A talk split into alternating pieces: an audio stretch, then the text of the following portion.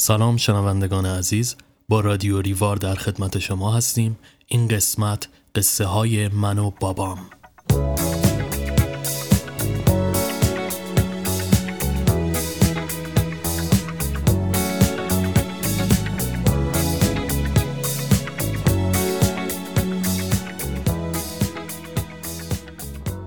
خب می‌خوایم راجع به کامیک بوک صحبت کنیم. کامیک بوک به کتابایی گفته میشه که داستانهایی رو به شکل مصور بیان می‌کنن و هر بخش از داستان در قالبی مجزا اما در کنار هم قرار داره. این رمان های مصور در ابتدا با مفهوم های تنز نوشته می شدن و دلیل انتخاب نام کامیک هم همین بوده. اما این کتاب ها به همین سبک محدود نشدن و حالا در ژانرهای مختلف و برای سنین متفاوت نوشته میشه.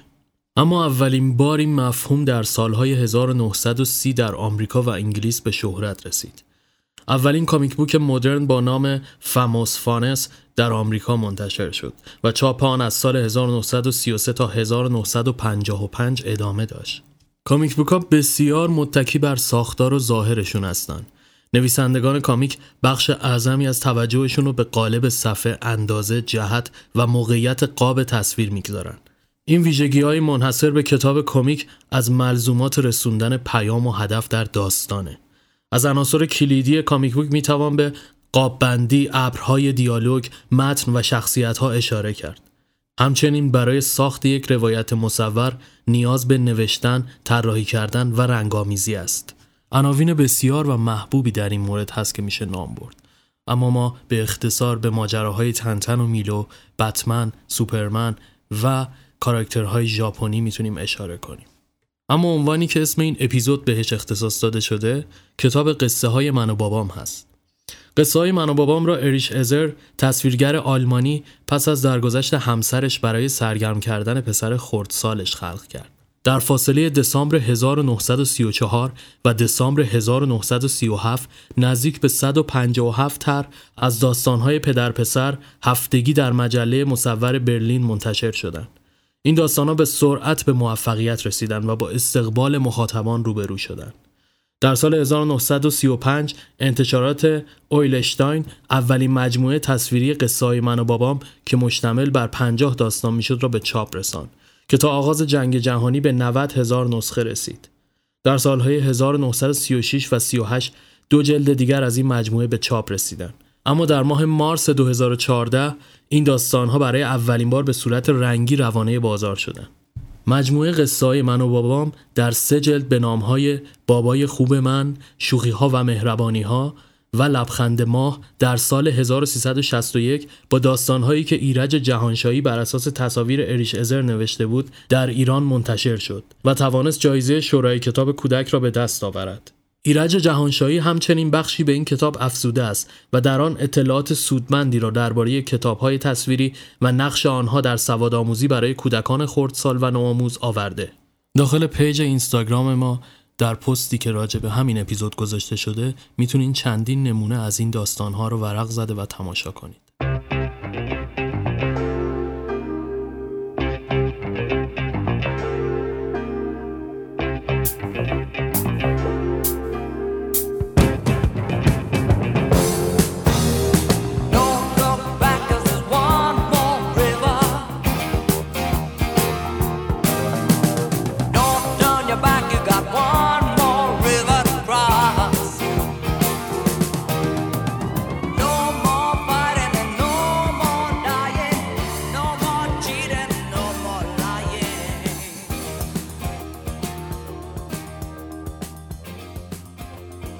خب اما توی این بخش به سیاق همیشه به سراغ یک نویسنده و داستانی کوتاه از وی میریم.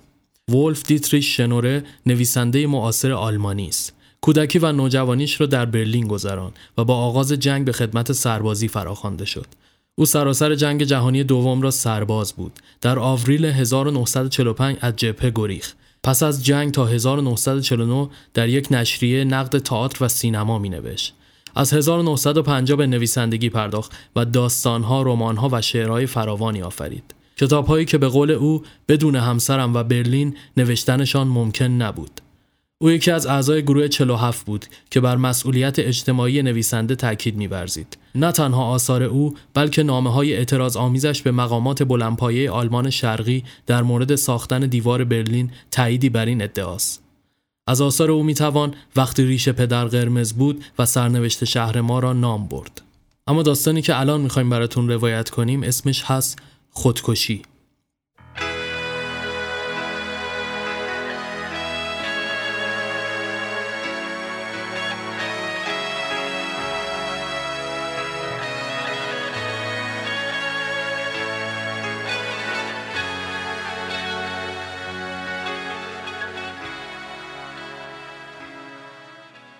یک بار می‌خواستم خودکشی کنم. ماجرا اینطور شروع شد که جنگلبان دختر خدمتکاری را استخدام کرد که اسمش هانی بود. نمی‌دانم هانی واقعا زیبا بود یا نه اما در نگاه من آنقدر زیبا بود که هر وقت او را می‌دیدم بدنم به لرزه در می آمد. همیشه متعجب بودم که چطور می شود سر او آنگونه داد کشید. یعنی کاری که زن جنگلبان می کرد. یا اصلا چطور می شود هانی را به آشپزخانه فرستاد؟ از بس که او ظریف بود. تا آن موقع هیچ باهانی صحبت نکرده بودم. او همیشه کار داشت. من هم نمی‌دانستم چه به او بگویم. آخر فقط نه سالم بود. در خانه جنگلبان یک دورنای اهلی بود. البته راستش چندان هم اهلی نبود. فقط یک بالش شکسته بود. روزها در حیات میپلکید و شبها هم جلوی لانه مرغها میخوابید. همه ما از این پرنده میترسیدیم. چون هر وقت کسی به او نزدیک می‌شد می‌خواست به چشمش نک بزنه. فقط خود جنگلبان بود که از دورنانه می ترسید. هانی هم لازم نبود از او بترسد.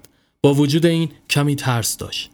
در ضمن هانی تنها کسی بود که دورنا او را دوست داشت. وقتی هانی به حیات می‌رفت دورنا فورا به سویش می آمد و با خوشحالی دورش میچرخید و سرش را به بالا و پایین تکان می‌داد. نوکش را باز می‌کرد و کمی هم از خودش صدا در می آورد. جنگلبان می‌گفت دارد از تو خواستگاری می کند دختر. سخت عاشقت شده. همه میخندیدن و هر بار صورت هانی مثل همیشه قرمز می‌شد. من از این حرف جنگلبان خوشم نمیآمد. چرند می‌گفت دورنا نمی‌توانست عاشق هانی باشد بلکه فقط به اون علاقه داشت و می‌خواست مواظب به اون باشه. همیشه قصد داشتم این رو به هانی بگم چون اون واقعا از دورنا میترسید اما فکر می‌کردم به حرفم خواهد خندید و در نتیجه ترجیح می‌دادم چیزی نگم. یک شنبه ها هانی نصف روز را بیکار بود. هیچ وقت نفهمیده بود که در این اوقات بیکاری چه می‌کند. مجبور بودم همیشه به مهمانایی که می‌خواستن حیوانات وحشی را ببینن کمینگاه شکار را نشان دهم. اما آن روز خیلی ساده گفتم که مریضم و در نتیجه مجبور نشدم با مهمانها بروم. به اتاقم رفتم و لای در را کمی باز گذاشتم چون فکر می‌کردم که شاید هانی داخل بشه و از من بپرسه که آیا حوصله دارم با او به گردش برم اما خوابم برد وقتی بیدار شدم بوی قهوه می آمد. پشت در اتاق هانی گوش ایستادم اما چیزی نشنیدم بعد رفتم پایین میز قهوه چیده شده بود و نخستین دسته مهمان ها هم از کمینگاه شکار برگشته بودند. فکر کردم شاید هانی در آشپزخانه باشد اما آنجا هم نبود. رفتم پیش آنتون. او برای تمیز کردن استبل دمپایی چوبی پوشیده و پاچه شلوارش را بالا زده بود. جلوی استبل از پا نشسته بود و داستان جنایی می‌خواند. از او پرسیدم که آیا می‌داند هانی کجاست؟ گفت هانی؟ با گالان خودش رفته بیرون. معنای گالان را نمی‌دانستم. فکر کردم شاید مارک دوچرخه باشد و ناراحت شدم که چرا هانی به من خبر نداده. معنای گالان را نمی‌دانستم. فکر کردم شاید مارک دوچرخه باشه و ناراحت شدم که چرا هانی به من خبر نداده تا من دوچرخه ام را بردارم و با هم بریم. زن جنگلبان برای نوشیدن قهوه صدایم زد. گفتم برایم خوب نیست و شروع کردم بالا و پایین رفتن. بعد زدم به جنگل چون از اینکه هانی نبود خیلی پکر شده بودم. مدتی در جنگل پیش رفتم. به تدریج حالم بهتر شد. هوا واقعا خوب بود. گنجشکا صدا می کردن و فقط آنجایی که آفتاب نتابیده بود برف روی زمین مانده بود. به فکرم رسید که پایین به سوی دریاچه برم و ببینم آیا هنوز می شود روی یخهای دریاچه سرسره بازی کرد. به سرعت به سوی درختان بلوط پیچیدم و همانطور که می‌رفتم ناگهان دورنایی را دیدم که به سویم می آمد. دورنای وحشی نبود. او را از روی بال شکستهش شناختم. هیچ وقت تنها با او روبرو نشده بودم. آنجا در جنگل خیلی بیشتر از توی حیات از او میترسیدم. پشت بلوط خشکیده ای قایم شدم و نگاهش کردم. خیلی هیجان زده بود و گردنش را بالا و پایین می برد. گاه می ایستاد و سرش را به عقب برمیگردان طوری که لایه های گردنش روی هم جمع می شد. در همان حال نوکش را به فریادی بی صدا باز کرد و دوباره آن را بس به نظر می رسید دارد هوا را بو می کشد و دنبال رایحه خوبی در هوا می گردد. ابتدا فکر کردم دورناهای دیگر او را هوایی کردند. آخر دو روزی می شد که دورناها به سوی دریاچه باز می گشتن. اما بعد دیدم که چگونه مرتب سرش را برمیگرداند و با ناآرامی به اطرافش نگاه می کند. ناگهان فهمیدم قضیه چیست. او دنبال هانی میگشت. دقیقا نمی‌دانم به چه علت اما ناگهان قلبم به شدت شروع به تپیدن کرد. ابتدا صبر کردم تا دورنا کمی جلوتر برود. بعد دنبالش رفتم. با وجود این مراقب بودم تا هر وقت ایستاد پشت درختی پنهان بشم. مدتی این طرف و آن طرف رفتیم ناگهان متوجه شدم که گویا او بوی هانی را حس کرده. دورنا کاملا بی حرکت ایستاد. سرش را بالا گرفت و با نوک لرزانش جریان باد را امتحان کرد. ما جلوی کاجستانی ایستاده بودیم. من آنجا را میشناختم. در آن محوطه لانه از یاد رفته روباهی بود. سال پیش هم در آنجا یک قرقی تخ گذاشته بود. حالا نور خورشید روی شاخه های روی درختها پهن شده و جوانه های تازه به خوبی مشخص بود. کمی آن طرفتر پرنده ای ترسید و به سوی دریاچه پرواز کرد. همان لحظه فکر کردم شاید هانی باشد که آن پرنده را ترسانده. دورنا را دور زدم و تقریبا به همان جایی رسیدم که پرنده فریاد کنان از آنجا بلند شد. کمی روی پنجه پایم بلند شدم لابلای درختها و در فضای خالی کوچکی که لانه روباه در آن قرار داشت چیزی با رنگ روشن به چشمم خورد وقتی با احتیاط از میان شاخه های سوزنی میگذشتم چشمم به مردی پالتو پوش افتاد می‌خواستم فریاد بزنم چون فکر کردم مرد قصد دارد هانی را بکشد اما بعد متوجه شدم او هانی را در آغوش گرفته است هانی نگاه سرزنشباری به من انداخت و همانجا بود که فهمیدم باید بروم و بمیرم به هیچ چیز فکر نمی کردم. فقط فکر می کردم که باید بروم به سوی دریاچه و آنقدر روی یخ آن راه برم تا بشکند یا اینکه سوراخی وسط یخها باشد که در آن بیفتم. مثل این بود که در خواب راه می رفتم. احساس می کردم پا ندارم. در حقیقت راه هم نمی رفتم. انگار روی ابری سوزان ایستاده بودم که مرا با خودش به دریاچه می برد. ناگهان به چیزی خوردم. نفهمیدم خودم بودم که فریاد کشیدم یا فقط صدای فریادی رو شنیدم. سر جا ایستادم دهانم را باز کردم تا بهتر بتوانم بشنوم ابتدا فقط صدای قلبم را شنیدم هیچ وقت تپش قلب را به این شدت گوش نداده بودم صدا به گونه ای بود که انگار در گلویم تیشه است که قطعات گچ دیوار را می کند. اما صدای فریاد بار دیگر شنیده شد و چنان ترسناک بود که فکر کردم الان از روی زمین بیفتم و دیگر نتوانم بلند بشم. اما در همین لحظه بود که پاهایم شروع کردن به حرکت. خود به خود متوجه شدم که دارم برمیگردم. دوان دوان بازگشتم. شاخه های درخت به صورتم می‌خورد. پاهایم به سرقس ها و ریشه ها می گرفت می افتادم و تلو تلو خورام بلند می شدم و دوباره می دویدم. سپس دورنا را دیدم که از درون کاجستان به سویم می آید. یک راست به سوی من آمد. طوری که سر جا ایستادم و جرأت نکردم حرکت کنم. او مدتی طولانی مرا نگاه کرد. حالا آنقدر به من نزدیک شده بود که می توانستم به راحتی لکه های خون روی نوکش را ببینم. بعد فریاد زدم. او ترسید. بالهایش لرزید و سپس با گردانی افراشته از جلویم دوید. و به سوی دریاچه رفت. از خودم تعجب می کردم که هنوز دارم فریاد می زنم. اما بعد متوجه شدم که این من نیستم که فریاد می کشم بلکه صدا از درون کاجستان می آمد.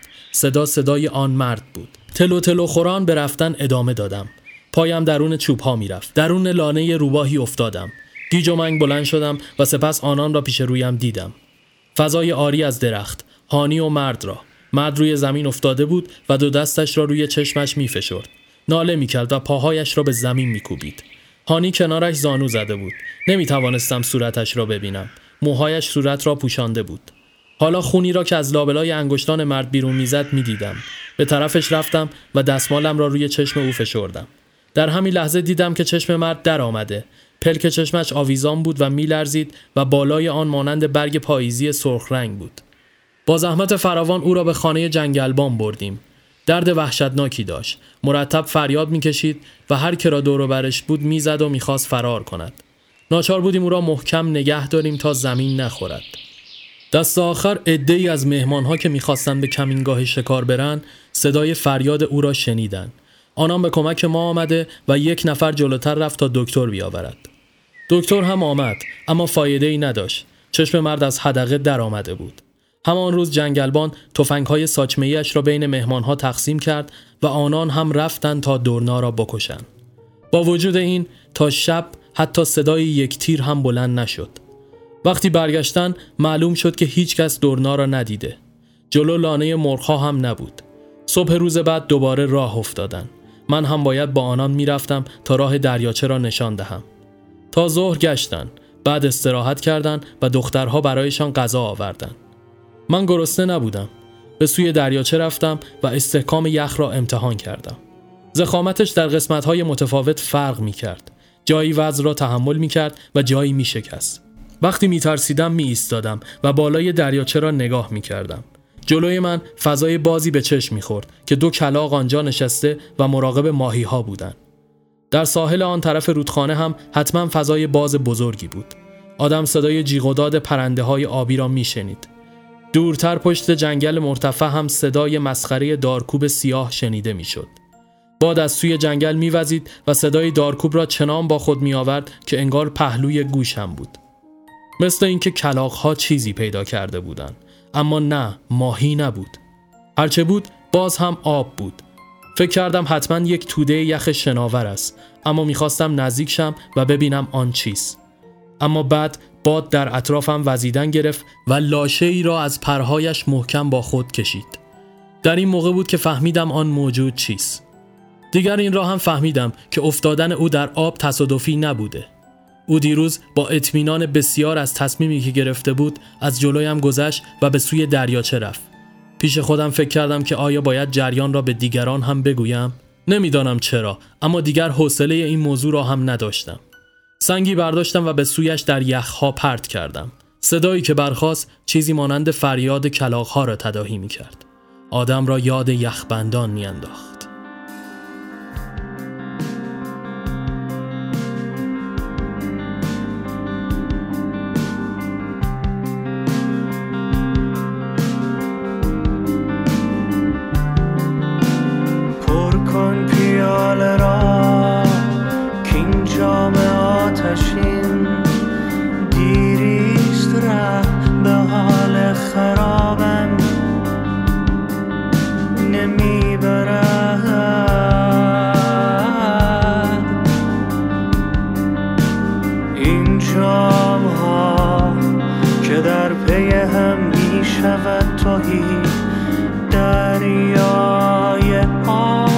I shine.